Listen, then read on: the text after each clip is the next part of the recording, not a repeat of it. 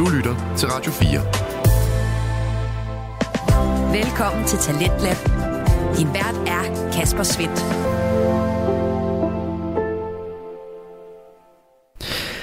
Og i aften, der har jeg både en øh, debut klar til dig, en øh, episk del 2, og så også et øh, par korte nyheder fra bilverdenen. Alt sammen kommer fra Danske Fritidspodcast, der giver dig nye stemmer, fortællinger og holdninger. Vi skal både høre fra Byen Taler, Episk Selskab og Bilpodcasten her til aften, og lad os da endelig springe ind i den ret så gode menu. Du lytter til Radio 4. Og vi starter altså med en øh, debutant her på programmet. Det er nemlig Byen Taler, en øh, podcast med Aida Maj Sassay og Mathilde Cortese Retsbo, som øh, igennem Uniradioen har lavet den her historiske, undersøgende og arkitektoniske podcast. Den undersøger historikken bag forskellige udvalgte kulturelle institutioner i København, og det er igennem vores nysgerrige og engagerede værter, at du får den historie. Aida og Mathilde de har taget mikrofonen i hånden og besluttet sig for at undersøge den by, de bor i, og dens historie. Det gør de også her i deres første afsnit, hvor de er på besøg i Kvindehuset. Vi står foran Kvindehuset på Gørdasgade 37. Det er en meget sådan anonym bygning egentlig. Den gør ikke så stort væsen ud af sig. Nej, til gengæld har de noget meget flot kunst stående i vinduet. Ja, og det der, det, der det, det må være deres kunstgalleri. Ja. Har aldrig været derinde, men øhm, De har også lukket i dag, det tror jeg. Men der er nogle virkelig flotte feministiske plakater. okay, allerede det, der møder os, Ja. er, øh, er en masse klistermærker Og ja, feministiske og plakater. så mange farver. Meget, meget flot. Hej, Hej! er det jer, der kommer? Ja, vi optager lige med det samme, hvis det er orden. Velkommen. Hej, Ejda.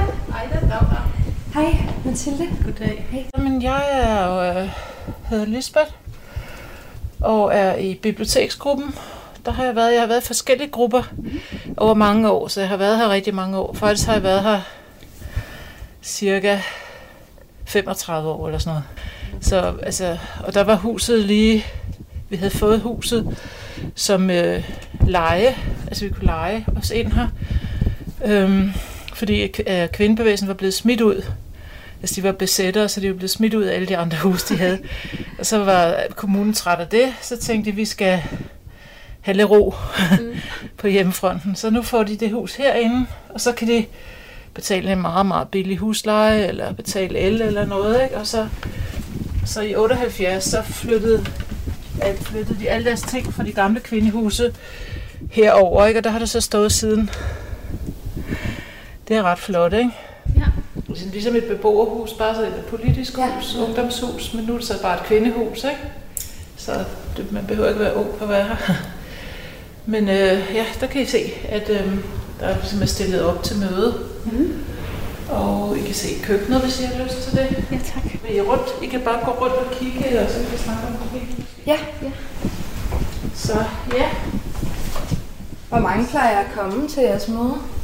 Der kommer 10 måske. Okay, ja. Ja. Og hvor ofte er det så? En gang om måneden. Okay, sidste ja. torsdag i måneden, ikke? og så kommer man ind, hvis man vil være en ny gruppe i huset. Så det første, man gør, det er, at man kommer og præsenterer sig for de andre grupper, så, hvor der er en, altså en repræsentant, kan man sige, for, for hver gruppe gerne, der skulle være der. Ikke? Og jeg ved ikke, hvad meget vi er efterhånden 10 grupper lige i øjeblikket. Jeg kommer fra biblioteket, Ja. der kan vi også gå op og kigge. Mm. Og øh, så er der galleriet, som I så, også gik forbi der i kælderplan, hvor man går ind fra gaden. Og øhm, ja, så er der Femø-gruppen, og de er jo oppe, og det er jo kvindelejren, ikke? Så de er oppe og rejse teltet lige præcis den her uge. Den starter på lørdag med international uge. Og så er der baghuset. Der er sådan nogle unge nogen, der hedder Kalist. Men øh, ikke i øh, garagen, så vi kan se, men, men første sal, der er sådan nogle, nogle der laver basisgrupper og sådan arbejder ret vil sige, gammeldags politisk, ikke? ud fra et idégrundlag af, hvad de synes er queer og alle mulige ting. Og så ovenover dem, så er der et øh, museum, der hedder Rødstrømpe Museet, hvor vi tager imod skoleklasser og sådan, og de også møder nogle af de gamle aktivister. Ikke? Og hvad, hvad er kravet for at starte en gruppe, hvis man gerne vil det?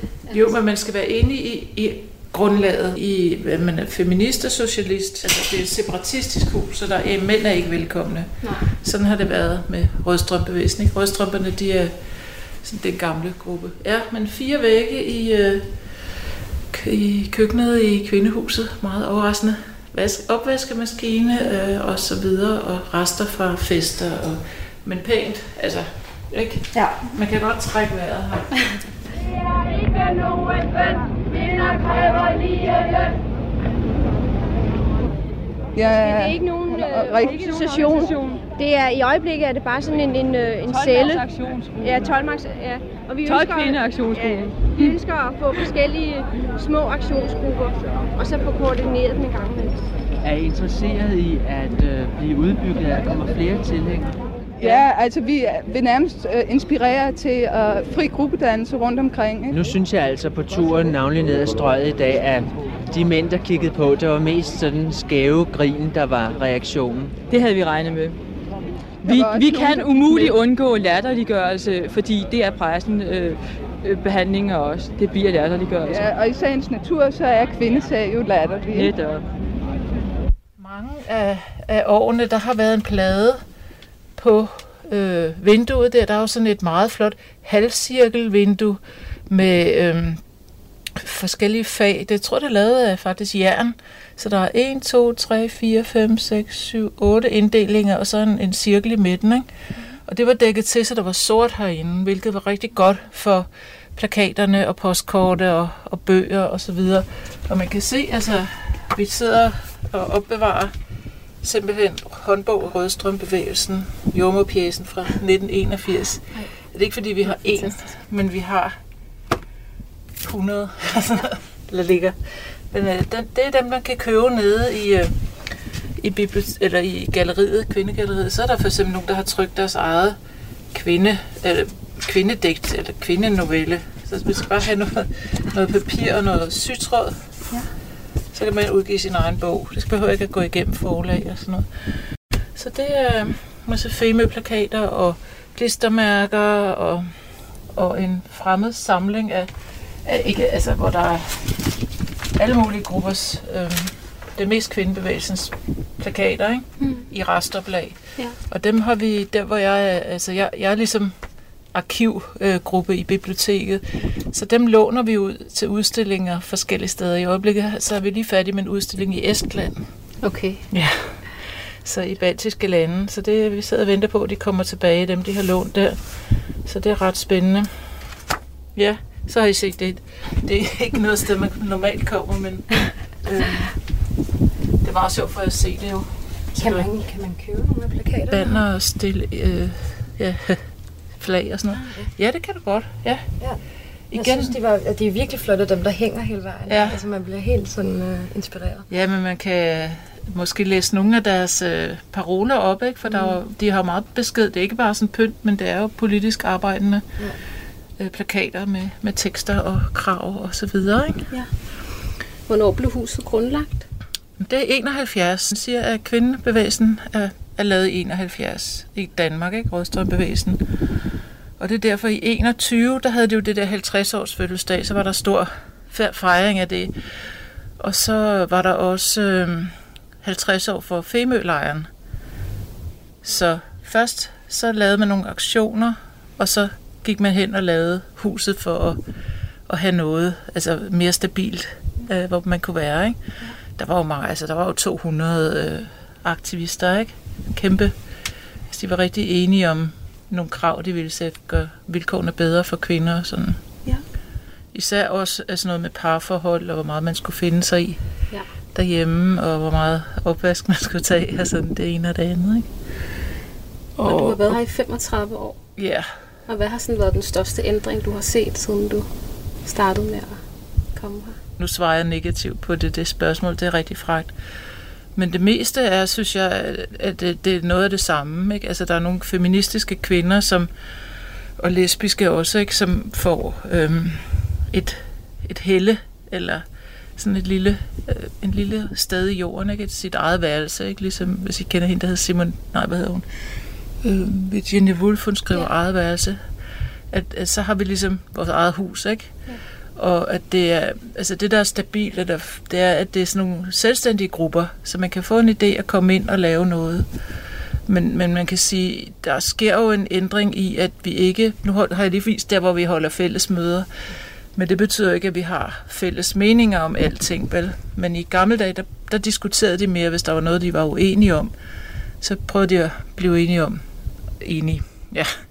Så det kan man sige, det er, en, det er en stor ændring, så har jeg svaret ærligt på det spørgsmål, ikke? Ja. Øh, så det er mere fragmenteret, kan man kalde det. Ja. Så vi er mere hver for sig. Men der er stadigvæk den der kæmpe gruppe Femø-lejren, ikke? Mm. som så laver deres uger, som også er forskellige. Ikke? Og sådan, så Ja. ja, den er blevet mere divers, kan man sige. Ikke? Ja.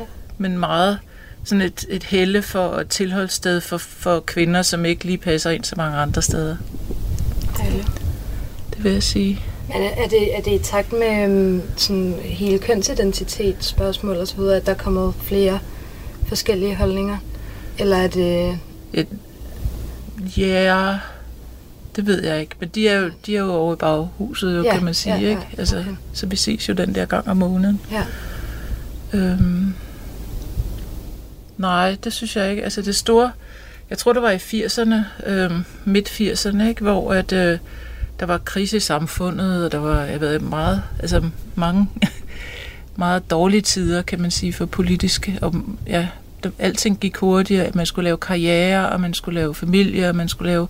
Der var så mange andre værdier end, end den politiske aktivist, som ligesom var, var kørende, ikke? Og så blev huset også i mange år kørt videre af ret få, som var sådan lidt stedige og godt ville have, at det, vi ikke mistede huset, ikke? Så 7 i 13. Ja.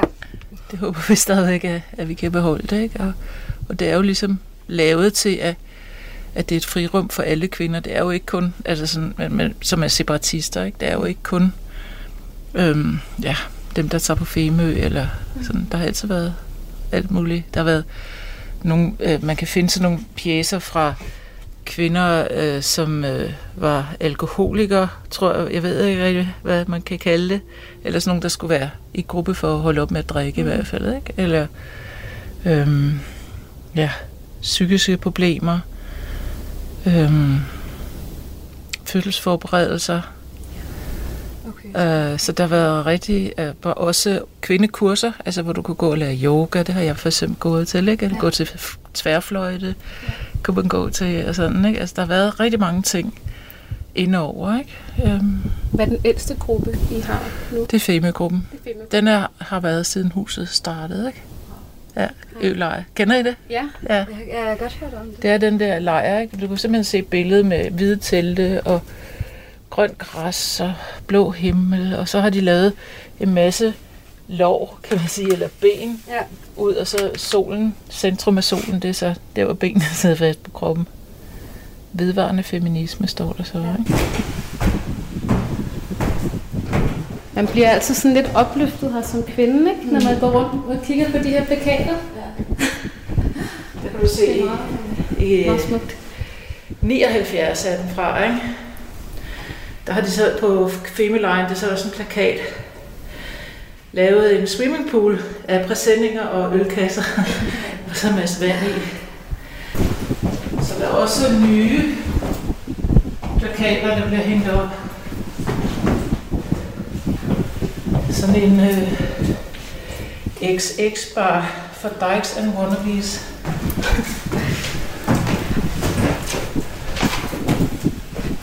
Det her, det er jo festlokalet. Ja. Der er trommesæt. Og i øjeblikket tror jeg, vi har fire bands, der øver. Som også er en del af, ja. Af kvindehuset. Okay. Ej, Det er et fedt. tilbud. Og de kommer også til faktisk husmøderne, ikke? Ja.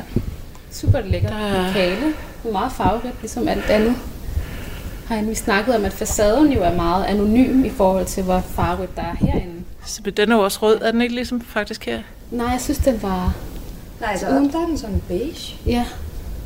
Altså, Altså udenfor. helt udenfor. Det tror jeg ikke. Jo. Det er altså der, hvor der står kvindehuset. Nå jo, men altså hele huset. Nå, Nå, oppe. Ja, det kan ja. faktisk godt være. Vi har bare... øh, Hele huset er rødt. Prøv at stikke højt. øh, Gud, ja. Jamen så er det simpelthen, det er bare i stuen så. Der, vi har stået helt foran. ja, men ja, hvis man står på den anden side af vejen, der Men det er mere rødt herinde, ja. Ja. Så der er et band, der hedder Maja Biker, mm-hmm. Som vandt øhm, kønspolitisk Melodi Grand Prix i Bøssehuset på Christiania i år. Over alle drengebandsene der. Queer kroki. Ej, hvor fedt. til levende musik, apropos, når vi nu er så glade for musik nu. Så. Men er det de samme, som er nede i galleriet, ikke? Jo, Eller samme, jo. øh, Der maler dem? De så håber på at sælge nogle jo, Ja. histopist, ikke? De er virkelig de er flotte. Så. Og igen meget farverige. Super hyggeligt, ja. Så er der vist låst resten, resten af pengene. Så ja, farverigt og Ja, det må man sige. socialistisk, ikke? Ja. Og et billede af Angela Davis. Ja. Hun var over at besøge kvindebevægelsen. De havde hjulpet altså en kampagne for at få hende frigjort fra øh, fængslet. Ja. Og så var hun og holdt tale i Fældeparken til sådan en kvindefestival. Okay, sejt. Ja, det var faktisk en succes. Der var noget, der lykkedes, ikke? Nogle af tingene lykkedes. Det, det lykkedes ikke at afskaffe patriarkatet, men man fik fri abort og Angela Davis fri. Den til den fornøjelse. Så er der også lidt til de andre. Nu skal jeg lige finde en rigtig nøgle her. En god lyd, ikke? Det er så egentlig et tomt værelse her, kan man sige, hvor der er også bøger. Anna Breder Femø-bog. Og her er der også en bog, som jeg har samlet, Ja. som hedder Kvindelejren i glemt gennem årene.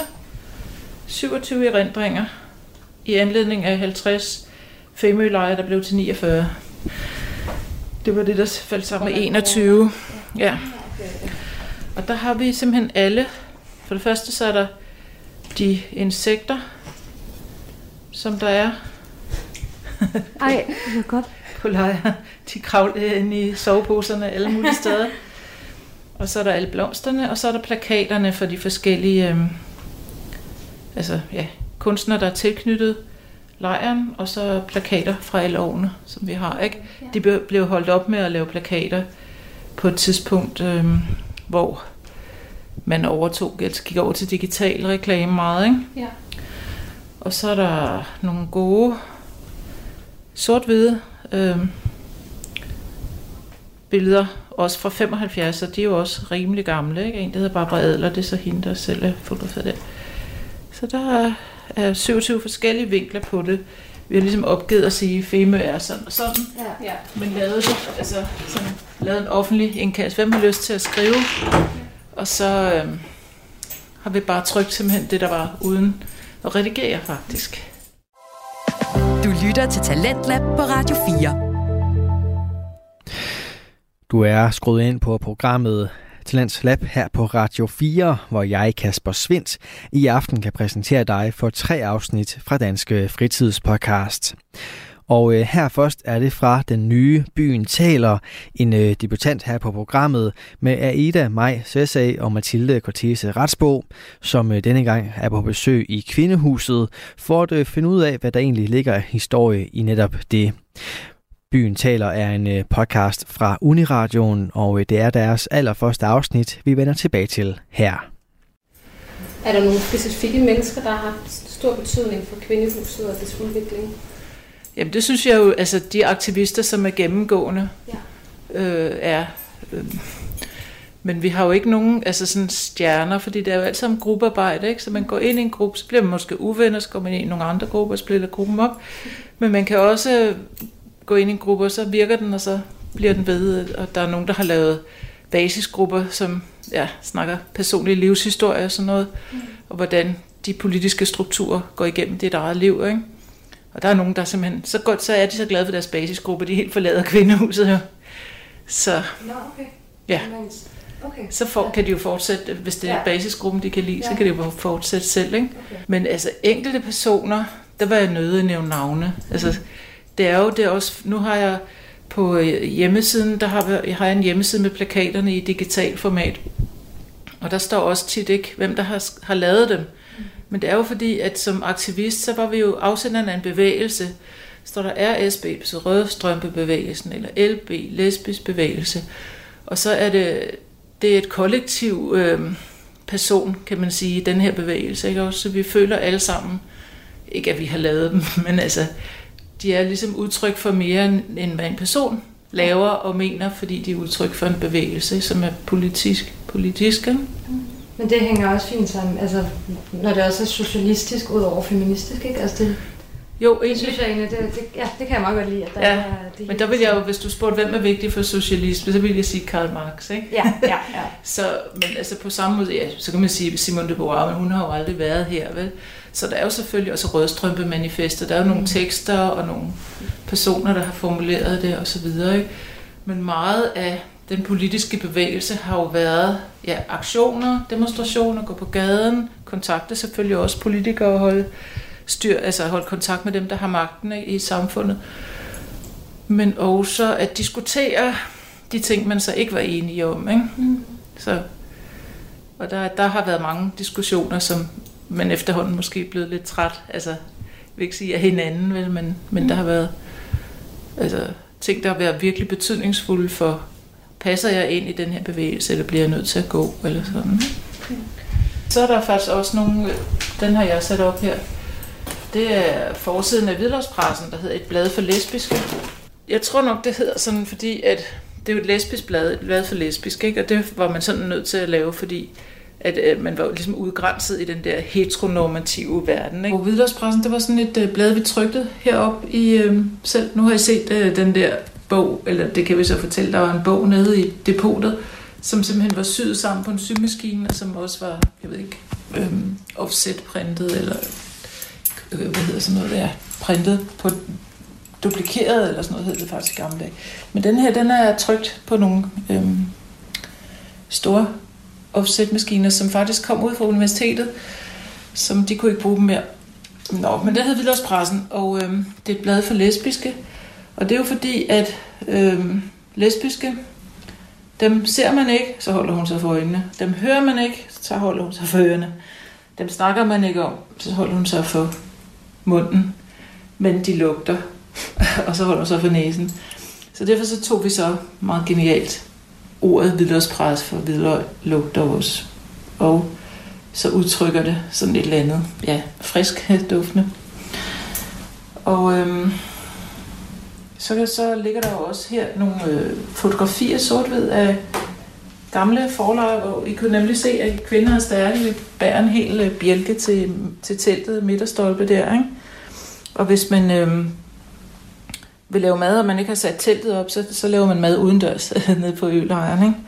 Og så spurgte de, om øh, der er nogen, der er vigtige for, øh, for lejren, eller for nogle mennesker, eller kvinder, og der kan man sige, dem der er på billederne her, som er simpelthen stam, stampersonale på forlejren, der kan du se Sus, og du kan se Kirsten, og du kan se Annette og Ida Marie.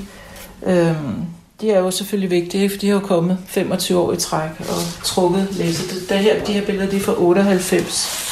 Så det er jo øhm, immer væk 23 år siden mere. Ikke? Ja. Så, ja, så står man der og snakker om det og arbejder feministisk og laver kæder og trækker i bardunerne og alle de der ting. Ikke? Så det er faktisk rigtig spændende, at de har, har dem til at ligge her. Så det er jo ikke kun kamp. Vi siger altid, kvindekamp er kamp og kærlighed, så det er jo både sjov, og så sidder vi også og slapper af og hygger os, øh, når vi er færdige med arbejdet. Ikke? Ja. ja. Så var det sidste, vi manglede, det var tror jeg, næsten biblioteket. Ja. Så der skal vi bare ud af det her sted. Jeg tænker også sådan noget som queer kroki for eksempel. Hvem er det, der står på det? Er det, det er lige blevet lavet, som det ved jeg ikke, om der står nogen på. Det er bare sådan en pop-up-gruppe, tror jeg. Okay. Der er jo en kalender under, øhm, hvad hedder det, hjemmesiden. Okay. Der er en kalender. Når vi er heldige, så husker vi at opdatere den. Der er i hvert fald også bliver der reklameret for lesbisk salon, tror jeg, der er noget, der hedder. Det er ret sjældent, men altså, så skal man bare være der, når, når det så bliver afholdt. Ikke? Og den der kunstner, som har lavet vægmaleri på enden, kæmpe stort, måske en bus eller hvad det er, hun hedder Agnete Blume, og kan godt, også godt lide farver. Ja. Øhm, ja, endnu et køkken. Og så ser vi biblioteket. Det åbnes her. Godt. Der er så et eller andet, måske 500 bøger, som er det gamle Rødstrømpe Bibliotek, som oprindeligt var nede i butikken, nede i kælderen, med indgang fra, fra gaden. Øh, så det er mestendels dem, vi har. Vi har ikke ligesom købt nogle nye. Mm. Øh, og så står der stempel i med Goddersgade 37. Kunne man jo øh, kigge efter de steder, kvindehuset har ligget før. Det har ligget i Strandgade, det har ligget i Prinsessegade, det har ligget i den gade, der hedder Åben Rå, helt oppe bag ved en kirke, øh, den, den der Unitarkirke, eller hvad den hedder. Øhm, der ligger Åben Rå, og det, det var musikvidenskabelig eller musikhistorisk museum, som, så, så man kan egentlig godt lave en byvandring med kvindehusenes beliggenhed, og så en, der gik og fortalte om det. Mm. Det vil man sagtens kunne. Men her er så en masse feministisk litteratur, en masse psykologi, en masse arbejdspla- arbejdsplads, øhm, undersøgelser og diskrimination inden for arbejdspladserne og sådan noget. Og det der er ved det, og en bog, der hedder Kan kvinder læse? Kvinder arbejde. øhm, og det der er ved det, er, at man gjorde det jo på den der måde, altså sådan en rå feministisk måde, kan man sige, på et meget begrænset øhm, tidsrum i verdenshistorien. Ikke? Og det er så lige de bøger, man kan få adgang til her. Og de, de er også faktisk øhm, bevaret inde i den der digitale verden. Øhm, jeg tror nok, der ligger også på Kvindehusets hjemmeside, ligger der en henvisning til, hvor man kan så se alle bøgerne. Men man kan jo, så kan man bladre igennem. Øh, man kan se øh, Hvidlåspresse bladene. Jeg lægger også mærke til, at der er en bog, der hedder Med søsterlig hilsen. Og for søren. Og jeg kom bare til at tænke på den mail, du sendte ja. til os. Der skrev du også ja. Med søsterlig hilsen. Det var i stedet for at skrive, ja. Hvis man tænker, at det er nogle meningsfælder, man skriver, det kunne jeg jo så ikke vide. Det er sådan en, de selv har udgivet, tror jeg. Ja. Nogle vil finde den provokerende. Uha, så er man af advaret, ikke? Og så står der, der har de skrevet med deres egne øh, navne, ikke? Der står for eksempel Birte Marker, Kirsten Justesen, Karen Jespersen, øh, Jytte Rix og Karen Syberg, Vibeke Vasbo. Så har de skrevet med deres egne navne. Det var ikke sådan normalt. Men det, hvad, gjorde ja. man, hvad gjorde man så, hvis man ikke skrev med sin egen Så skrev man LB for eksempel. Det er lesbisk okay. bevægelse, der mm. skriver den her tekst. Okay. Altså hvis man havde lavet den bog, jeg Femebogen, som jeg viste jer i gamle dage, vi har jo taget billede og navn og så videre, men så havde man måske, så havde man bare skrevet en søster, mm. så hvordan hun havde oplevet det. Ja. Fordi individet ikke var så vigtigt, ikke? det var mm. bevægelsen, der ligesom bare var vigtig. Vi havde det der 50 års jubilæum, ikke? så var der jo der var nogen, der var sådan øh, en, interesseret i at brede det ud. Så det skulle både være, vi skulle ikke diskriminere mænd, altså det skulle både være mænd og kvinder, der ligesom skulle noget godt af det, som lavede, også op på Femø, lavede sådan en øh, ja, aften med oplæsning og sådan noget, både for mænd og kvinder. Og så da de var færdige med arrangementet op på Femø øh, Kro, så synes de, jamen øh, nu skal vi invitere alle deltagerne ned i lejren, ikke? Mm. fordi så skal de se Femø. Og så vadede de ned ad Markvejen. Det tager 20 minutter at gå hele vejen derned. Ikke? Og de gik, og de gik, og mange af os andre, hvem er det, der kommer der og vil løbe vores vej og sådan noget. Ikke? Så, så, så gik de rundt. Øh, men det eneste, de så, det var jo nogle telte, og nogle borer, og nogle stole, og et lokum, der var udendørs. Kun for kvinder. Øh, men de så jo ikke, hvad Femø egentlig var, fordi Femø det er jo at være der, hvor der ikke er nogen mænd. Så når mændene de træder ind i Femø-lejren, hvilket de så gjorde øh, i anledning af jubilæet, det var ikke noget, vi ligesom havde vedtaget, men altså det gjorde de så bare. Det er jo ikke, øh, altså det hemmeligheden er jo, at de ting, som ja, du kan læse dig til, eller alt muligt, det er ikke, det er ikke den separatisme, men separatismen er, når, når ja, der er kvinder samlet, ikke? Mm. og danser trampedans, eller hvad de nu gør. Vi har faktisk lige haft en fest for, jeg tror, 130 gamle røde strømper. Og der skulle man have været aktiv øhm, før 84. Det var, havde jeg så været. Jeg var i rødstrømbevægelsen før. Okay. Så jeg fik også lov til at komme med. Ikke? Ja. Og der så man så alt det der. Det var jo sådan lidt op i oven, men alle var jo glade for at se hinanden igen ja. og sådan, ikke? Og, og tænkte over deres egen historie, og hvorfor de var gået ind selvfølgelig i bevægelsen, hvad de havde lært, og hvorfor de var måske stoppet, og sådan nogle ting, ikke? Så det var en meget fin dag. Altså det tog mange timer, og endte med fest og disco og jeg ved ikke hvad, Janis Joplin og sådan noget sang fra 70'erne og 80'erne og sådan noget, ikke? Så det hemmeligheden, det er, at øhm, du kun oplever det, når du er der. Mm. Og, og den der, ligesom gejst, man kalder det en gejst, eller den ja, sammenhæng, man er i, når man er i den der kvindesammenhæng, den er, det er en hemmelighed, som du kun selv kan opleve. Mm. Vil I have noget ja, te? Eller? Nej, jeg tror, øh, jeg har måske bare et sidste spørgsmål. Ja, jeg så, øhm, når du tænker på kvindehuset sådan i fremtiden, hvad kunne du så tænke på kvindehuset? Hvad kunne du så, hvis du selv kunne bestemme, hvordan det skulle se ud? Hvordan det skulle ændre sig måske? Jamen, eller jeg synes, at der skulle blive ved med kun at komme kvinder. Mm. Så det, det er vigtigt for mig. Og så man laver ja, samarbejde med andre lande. Mm. Altså lave sådan ja. mere ja, international ja. Øhm, mm. bevægelse, kan man næsten sige. Ikke? Eller hvor øh, vi bliver stærke, fordi vi bliver styrket af at kende til hinandens øh, vilkår. Ja. Mm. Jo, og øh, måske også ja, nogle mere almindelige kvinder, end jeg sagt. Altså, øh, sådan så vi ikke kun er ligesom de gamle, men at der må godt komme Bliver nogle, unge nogle heteroseksuelle måske. Ah, på den måde. Ja. Altså ikke fordi, jeg, at jeg absolut skal have det, eller sådan. Mm. Ja, altså nogen fra alle lag, eller sådan noget, kan jeg sige. Ikke? Ja. Som er, det er lidt, at de skal helst komme med sig selv og have lyst til at være her. Og der er jo den der port, kan man sige, med at man skal identificere sig med feminismen og Ja. socialismen. Den er, det kan godt være, at der bare ikke er så mange.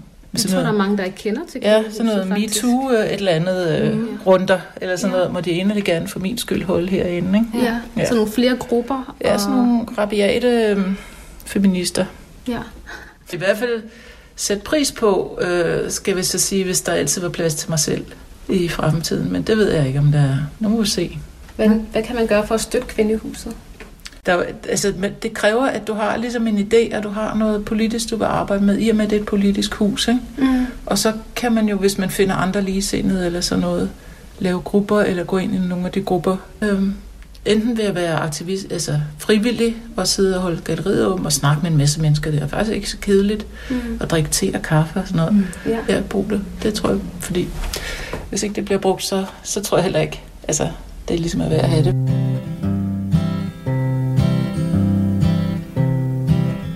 Hey søster, kan du ikke se komikken, så står vi her igen. Med flætningerne langt ned i postkassen. Hey søster, det er ligesom bukseelastikken har fået et knæk. Og sikkerhedsnålen er sørme blevet væk.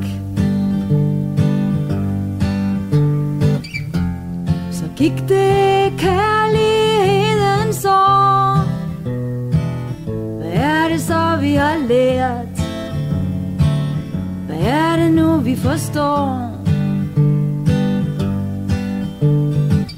Ja, vi bliver stadig bedre til at slikke vores sår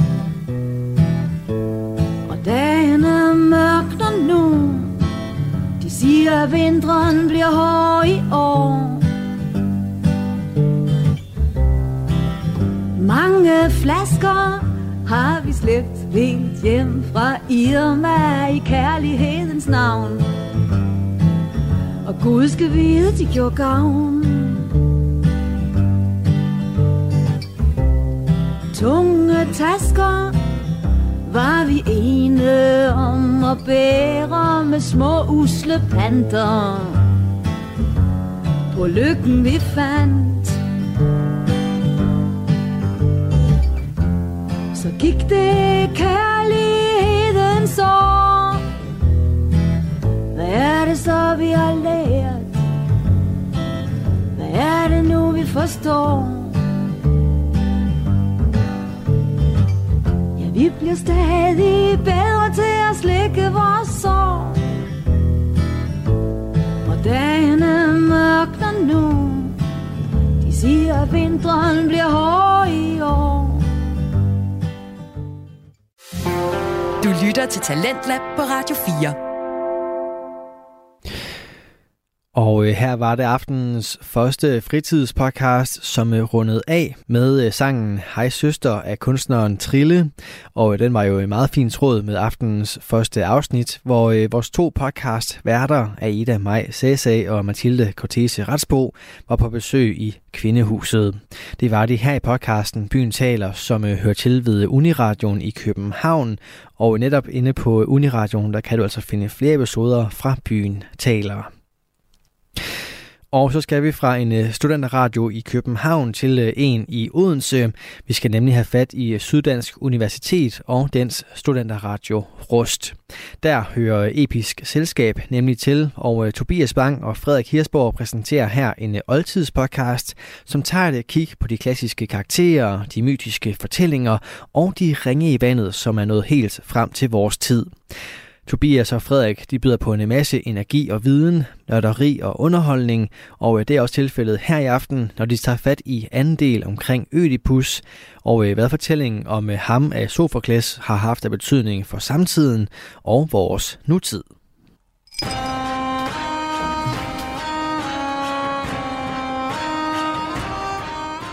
Og velkommen til det andet afsnit af Episk Selskab, hvor vi i dag taler om den mytiske karakter Ø Oedipus Svuldenfod. Vi har været igennem hans levnelseshistorie, og vi skal nu i dette part 2 undersøge, hvad er det egentlig for et univers, han egentlig blev skrevet i. Hvordan forholdt det samtiden sig til Oedipus? Og et eller andet sted, Frederik, hvordan forholder vi os til Oedipus i dag? Ja, det bliver skidespændende. En afrunding på vores øh, tidligere snak i del 1. Ja, men en mindst lige så vigtig og interessant del, og jeg tror, hvis man er rigtig nørd, eller hvis man ikke er. Ja, det er rigtigt. Men stadigvæk, hvis du er sådan en rigtig nørd, rigtig litteraturnørd, så kommer du ved det afsnit til at sige, åh, hvor er de bare gode. Ja. Men øhm, sidste gang, eller i part 1, der øh, fik vi jo introduceret Episke Selskab, verdens bedste øh, blå drink. Ja. Ja. Og nu skal vi altså tilbage til vores rødder. Ja, noget god gammel humle. Og god gammel humle. Eller for mit vedkommende, Frederik, så ved jeg ikke i virkeligheden, om det er god gammel humle. Nej. Fordi jeg har måske forbrudt mig. Okay. Imod mit fædrende oh. land. Det er en dårlig start. Jamen, ja, og så dog. Det kunne jo være, at øh, jeg i virkeligheden er taget fra nogle svenskere. Hvorfor at jeg også måske i virkeligheden har så mærkelige led. er det sådan en svensk kendetegn? Nej, altså svuldenfod. Det kan være, jeg er en ødipus. Åh, oh, ja. Bare, bare uden alt det der øh, øh, stok og ære ja. og alt den slags. jo, Frederik, tak. Det kommer vi også til at snakke om ved det her afsnit. Men der er faktisk øh, konsulenter på den her podcast.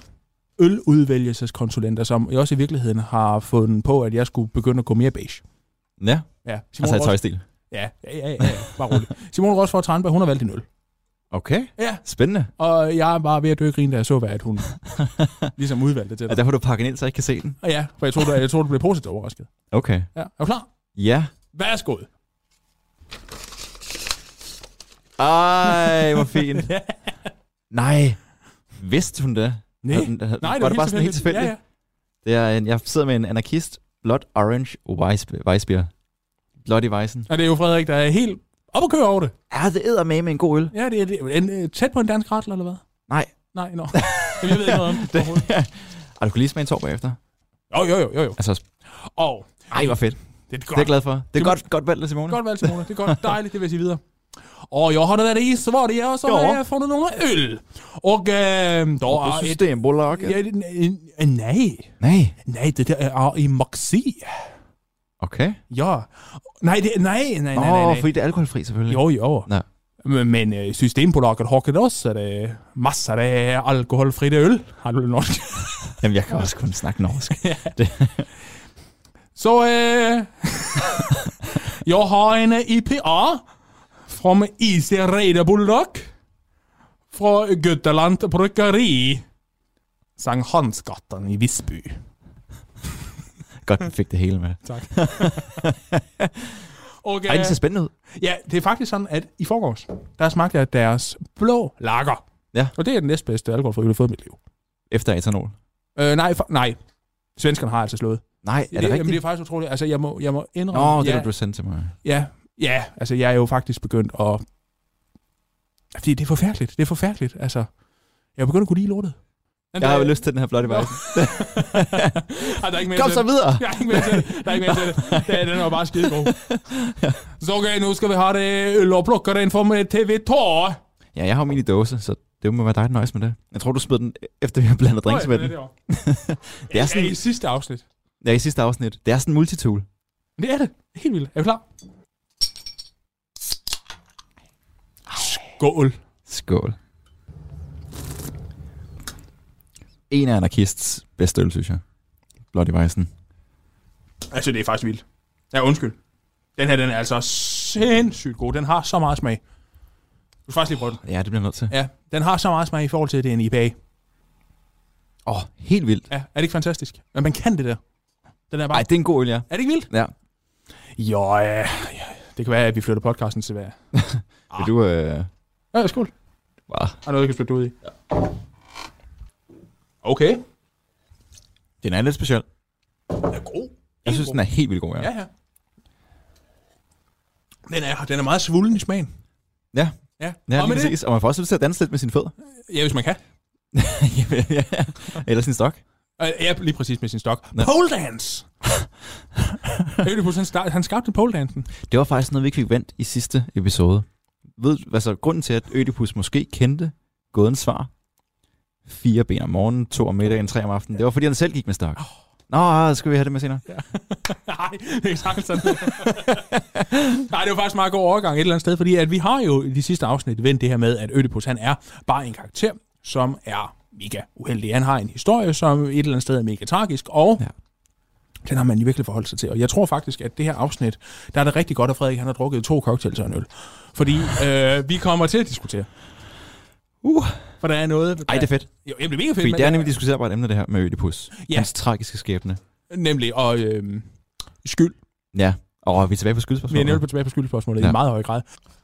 Frederik, Tobias. sidste gang, der talte vi jo i virkeligheden om hans ophav. Og vi nåede også et eller andet sted lige at røre det her med, at Theben jo er et område, som man har forholdt sig til i, skal vi sige, i Athen. Ja. I meget høj grad. Vi, vi fik, undskyld, vi fik godt lige vendt Sofokles, som er en tragediedigter, som virkelig har barbet den athenske tragedie op fra slap. Ja.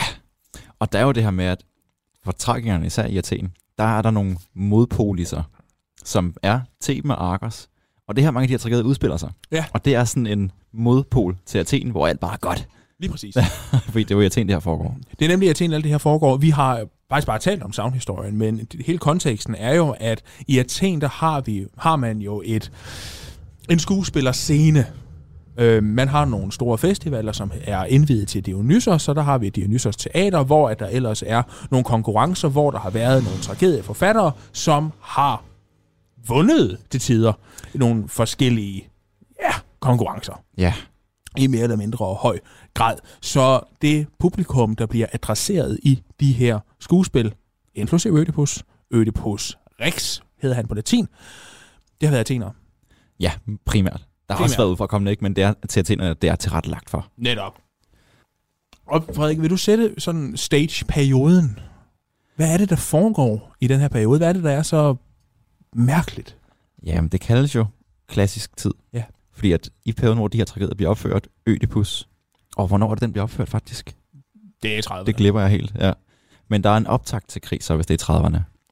Fordi at der er det her store, den deliske liga i Athen, det har vi også snakket om i vores peloponnesiske krig-afsnit faktisk. Mm. Øh, ja, så der er en kæmpe indbyrdes strid poliserne imellem, bystaterne imellem. Så der er øh, et eller andet form for, man vil gerne distancere sig selv fra de andre polis. Ja. Jamen, du, jeg, jeg, vil, jeg vil give det ret, men det er også bare et sted, hvor at man adresserer et publikum, som forholder sig til den virkelighed, de lever i. Og de lever bare i en meget ustabil virkelighed, hvor de oven i købet har en savnkreds, som de jo ligesom har som en del af deres fælles habitus, Ja. som det hedder. Nu bliver det lidt nørdet. Habitus, det betyder sådan set bare det, du har med i din opdragelsesrygsæk. Vi alle sammen, vi har Harry Potter og Ringens Herre og øh, Braceface i rygsækken. Jamen, det er rigtigt. Ja, så du Braceface? Nej. Gjorde du ikke? Nej. Jeg ser stadigvæk Braceface. Jeg elsker Braceface. Det er Jeg aner ikke, hvad det er. Nå, ej, det er en uh, kanadisk det, er, det, er en, kan- det er en kanadisk uh, tegnserie, der handler om en pige med bøjler. det lyder hyggeligt. Ja, som kan magiske ting. Og så sker der alle mulige forskellige ting i hendes teenage-liv. Og det er der også sket for athenerne. ja, vildt. Øh, den her rygsæk, som vi jo også be- benævnte sidste gang, øh, handler jo faktisk om, at athenerne har kendt til det her skuespil. Eller undskyld, de har kendt, kendt til til myten. historien. De har Ja. kendt til myten. Ja. Og der sker jo nogle forskellige ting i selve skuespillet, som jo virkelig for os virker en lille smule mærkelige. Og ja, allerførst, så starter skuespillet jo ud med, nu slår det lige op, Mm. bare lige disclaimer, den er blevet opført for første gang, Ødipus Rex. Ødipus. Tyrannus Altså- hedder den på græsk. Ja. I 429. Ja, det er i Athen. 29. Ja, okay. Og der er en pest, der lige har havet Athen. Det havde jeg glemt. Undskyld. Ja, og Ødipus ja, ja. starter jo også ud med, at der er en pest, der haver Athen. Mm. Så det giver også mening i kontekstmæssigt, som du siger, at man opfører og laver skuespil, der passer til konteksten, du befinder dig i. Altså Ødipus er simpelthen passet ind i den verden, Ja. som man har oplevet. Og der har jo også måske skulle være en løsning på den her krise i den her by, som har været indrammet af syv mure. Det, det føles jo et eller andet sted, når man hører om Ødipus og Theben og alt det der, at det er et meget lukket, klaustrofobisk univers. Der er sygdom, der er krig, inden for nogle mure, som Perikles jo også slog op for rundt omkring i Athen. Og den her pest har jo også været så voldsom, for du har ikke kunne komme ud, fordi der har været nogle spartanere, som har belejret dig udenfor. Ja. Hvad man har kunnet høre om i vores afsnit om den peloponnesiske krig. Hør det. Det er faktisk et godt afsnit. Helt vildt. Helt vildt godt afsnit. Så Ødipus, som du siger, Frederik, han adresserer jo faktisk også sine borgere. Han ved jo ikke selv, at han faktisk er af Katmos slægt. Nej. Han siger selv, børn, afkom af Katmo. Katme, står der faktisk. Øh, og det her teknæ, det er egentlig ret lækkert, fordi i det øjeblik... Ja, der- teknæ, som betyder børn. Ja, netop. Ja. Eller afkom. Ja. Der adresserer han jo faktisk en bevidsthed, athenerne allerede har. Fordi de ved udmærket godt, når de sidder og kigger på Ødipus, at den her tragiske figur, han er altså en del af Katmæs egen børn. Han adresserer simpelthen sig selv. Og det er egentlig lidt lækkert. Det er helt vildt. Altså, hvis man kigger ned i de små detaljer også i sådan en tragedie, så er der uendelige små ting at finde. Mm. Og det er så spændende. Netop. For, for nørderne. For mig. for mig. For dig. græsklærte. ja. Så den her lille bitte benævnelse af teknæ, den her foreshadowing af hele begivenheden, jamen, den griber jo simpelthen også ind i den historie, som udspiller sig foran deres øjne. Ja, og der er også et andet aspekt af det, fordi at Ødipus i den her tragedie beskriver også byen som et statsskib i Ja. nød, i havnød. Ja. Der er rigtig mange søreferencer. Og det giver også rigtig god mening i forhold til, at den bliver opført i Athen, som er den Ja, her sønation. Netop. Og Ødipus, Så de kan ligesom reflektere sig til det. Og den historiske tid i Ødipus er en tid, hvor der ikke endnu findes skibe. Ja. ja det er før, det er før Argo. Argo. Så, så det, det er meget bizart på en eller anden måde. Og vidner igen bare om, hvordan Sofokles han ligesom kan forme den her kontekst. Frederik, hvad er øh, skuespilskonteksten? Hvad er konkurrencekonteksten? Hvem er Sofokles? Ja, altså de her tragedier her. Åh, det var mange spørgsmål. Hvor skal jeg starte? Hvor du ved? Sofokles er en tragiker. En af de største. De tre største plejer man at sige, det er Aeschylus, så kommer Sofokles, og så kommer Euripides. Ja, som også repræsenterer tre forskellige generationer. Ja, lige præcis. her Forfattere. Ja. Men Sofokles er en af de allerstørste. Han har været med til det, der hedder Dionysosfesten, som er noget, der bliver afholdt i Athen hvert år, hvor man stiller op med tre tragedier, og så et satyrspil. Og det er der tre, der får lov til at gøre. Og han har været med 30 gange, Sofokles, og han har vundet 20 af dem. Mm. Hvilket er fuldstændig vildt. Ja, og der er ikke nogen andre, der har. Nej, det er det. Og det er også derfor, vi kan sige, fordi han har været med 30 gange, så har han altså lavet 120 spil, 90 tragedier og 30 satyrspil. Ja. Men vi har så kun de syv overleveret. Yeah. Ja. Og det er faktisk en lille bitte Ja, det kan man godt trille en tår over nogle gange. Ja, det kan man. det kan man virkelig. Så han er en af de helt store tra- tragedieskrivere. Ja. Ja. Og hvad var det næste spørgsmål? Jeg tror, du har svaret på dem alle sammen. Undskyld, den der øl, den er kraftigt med god. Ja. ja. Øhm. Ja, og så men tragedierne her, de plejer at udspille sig sådan, i forhold til, at der er nogle, og nu er det også selvfølgelig Aristoteles, der beskriver det senere. Ja, ja, det er lige meget. Øh, at der er en, en tragisk held, som gennemgår et fald, et peripeteia. Ja. Og for at det skal retfærdiggøres, for at de, at heldene lider af de rigtige årsager, så snakker vi om et koncept, der hedder harmatia. Mm. Og harmatia, det betyder fejl. Nå. Og det kan enten være sådan, det kan være karakterfejl, som grådighed eller vrede, ja. eller en intellektuel fejl, eller som i Ødipus tilfælde, så er det også en fejl ikke at have den nødvendige viden. Ja. Især når det er Aristoteles, der skriver det, i forhold til, at man skal have et godt grundlag. Og den her kategorisering, den er jo spændende, fordi han, altså du siger, at det er den sidste, han griber ind i, men han griber faktisk også ind i nogle af de andre. Ja, han gør. Ja. Ja. Hvorfor? Jamen, fordi han er den her tragiske held, og det skal retfærdiggøres. Jo, hvor, hvor er det, han griber ind i de andre? Og hvor specifikt tænker du? Ja, altså blandt andet vrede. Ja, altså det her med, at han slår sin far ihjel, netop på grund af noget vrede. Ja. Og han anklager jo også krægeren for at Ja, lave komplot rigtigt. imod ham, og det er fuldstændig mystisk. Det giver ingen mening, Nej. at han gør det, men det er sådan en, en flugt. Men det er igen det her med, at han ikke, altså, han har ikke nødvendig viden til at agere anderledes. For ham at se, så giver det lidt mening. Jo, jo, men altså, der skulle også bare være i hans karakter, så skulle han øh, agere flagmatisk.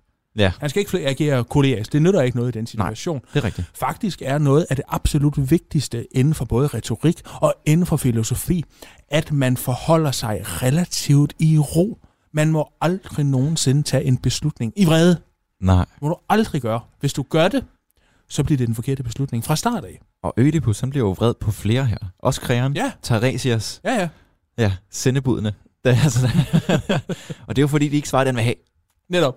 Ja. Og han vil jo bare gerne, han vil jo bare gerne finde ud af, hvem fanden der er det, i virkeligheden har... Og det er det, der gør det tragisk. ja, det er nemlig det, der han vil bare det bedste for hans børn. Ja, men han vil også gerne redde sit eget skæld. Ja, det er rigtigt. Fordi der ligger alligevel i det, at måske kan han godt... Han, han ved jo måske i virkeligheden også godt, at de har ret et eller andet sted, han kan bare ikke fatte det. Ja, det er også det er en sjov ændring, en lille ting i stykket faktisk her. Fordi at han starter med at begræde byen, begræde borgerne og begræde sig selv. selv. Netop. Men senere i stykket, der er det omvendt rækkefølge. Mhm. Så begræder Ja. han sig selv først. Så du har nok ret i, at han er også lidt... Altså, han har lidt selvindsigt i forhold til, at jeg vil faktisk gerne redde mig selv også. Ja, ja, ja selvfølgelig. Men, men der går, begynder han jo også at bytte roller, fordi så et eller andet sted inderst inde i den situation, der er der jo en eller anden form for grådighed. Ja, og der er han netop på vej i det her præpetaja, altså ja. faldet. Netop. Altså, man taler om, altså i dag taler vi jo om berettermodellen, som jo ligesom har en lille bølgetop, hvor karaktererne bliver introduceret, så har vi en lille bitte bølgetop, hvor Ja. vi får point of no return, og så får Og så- vi så klimaks! Stok og ære! Ej, stok. Ja. Ja. Så kommer stokken i jern, stokken i jern, stokken i jern, stokken i jern, stokken i jern, og klimaks! Mens man knupper løs på den Det der... bliver et godt fraklip. mens man knupper løs på den der reference, og så falder det hele så ligesom ned igen. Og så ligger Ødipus og putter med mor. Den dobbeltpløjede mark. som, som har om med afgrøder som både ham selv og så hans egen børn. Ja. ja. ja Det er det, der står. Jo, altså det, jeg, jeg vil faktisk gerne have en mark. Altså hvis man kunne lige have kunnet det der. Ja. Uh, uh, ja, ja. Hvis den selv ligesom bare i første omgang kunne skabe de der æbler, og så... Ja, ja. You, know, you know how the story goes. Så Ødipus, han er en karakter, som jo virkelig på en eller anden måde er helt fuld og fast i Sophocles Sophokles. Fordi vi har jo talt rigtig meget om sådan, okay, selve Ødipus Rex eller Ødipus Tyrannus, som vi bruger som betegnelse. Vi ved ikke, hvad den har heddet, øh, det her det teaterstykke, eller den her tragedie. Og så kan vi putte den i kontekst til Ødipus Colonius, som er, ret ukendt, men alligevel er en helt utrolig vigtig del af narrativet. Ødipus, Ja. han er jo faktisk en del af en triade, eller han er en del af en større fortælling, hvor at vi har nogle andre skuespil, som også bliver mega store, som vi binder sammen. Ja, lige præcis. Og det fortæller om det her store mytologiske univers, der har været om Ødipus. Og jeg tror, du tænker på det, der sker med hans børn efterfølgende. Ja, netop. Og der har vi jo både det her syv mod Theben stykke, hvor det er... Åh, er det Eteokles? Hvad han hedder? Ingen idé. Jo, Eteokles og Polynikes, mm. hans to sønner, der ligesom skal dele kongemagten imellem sig.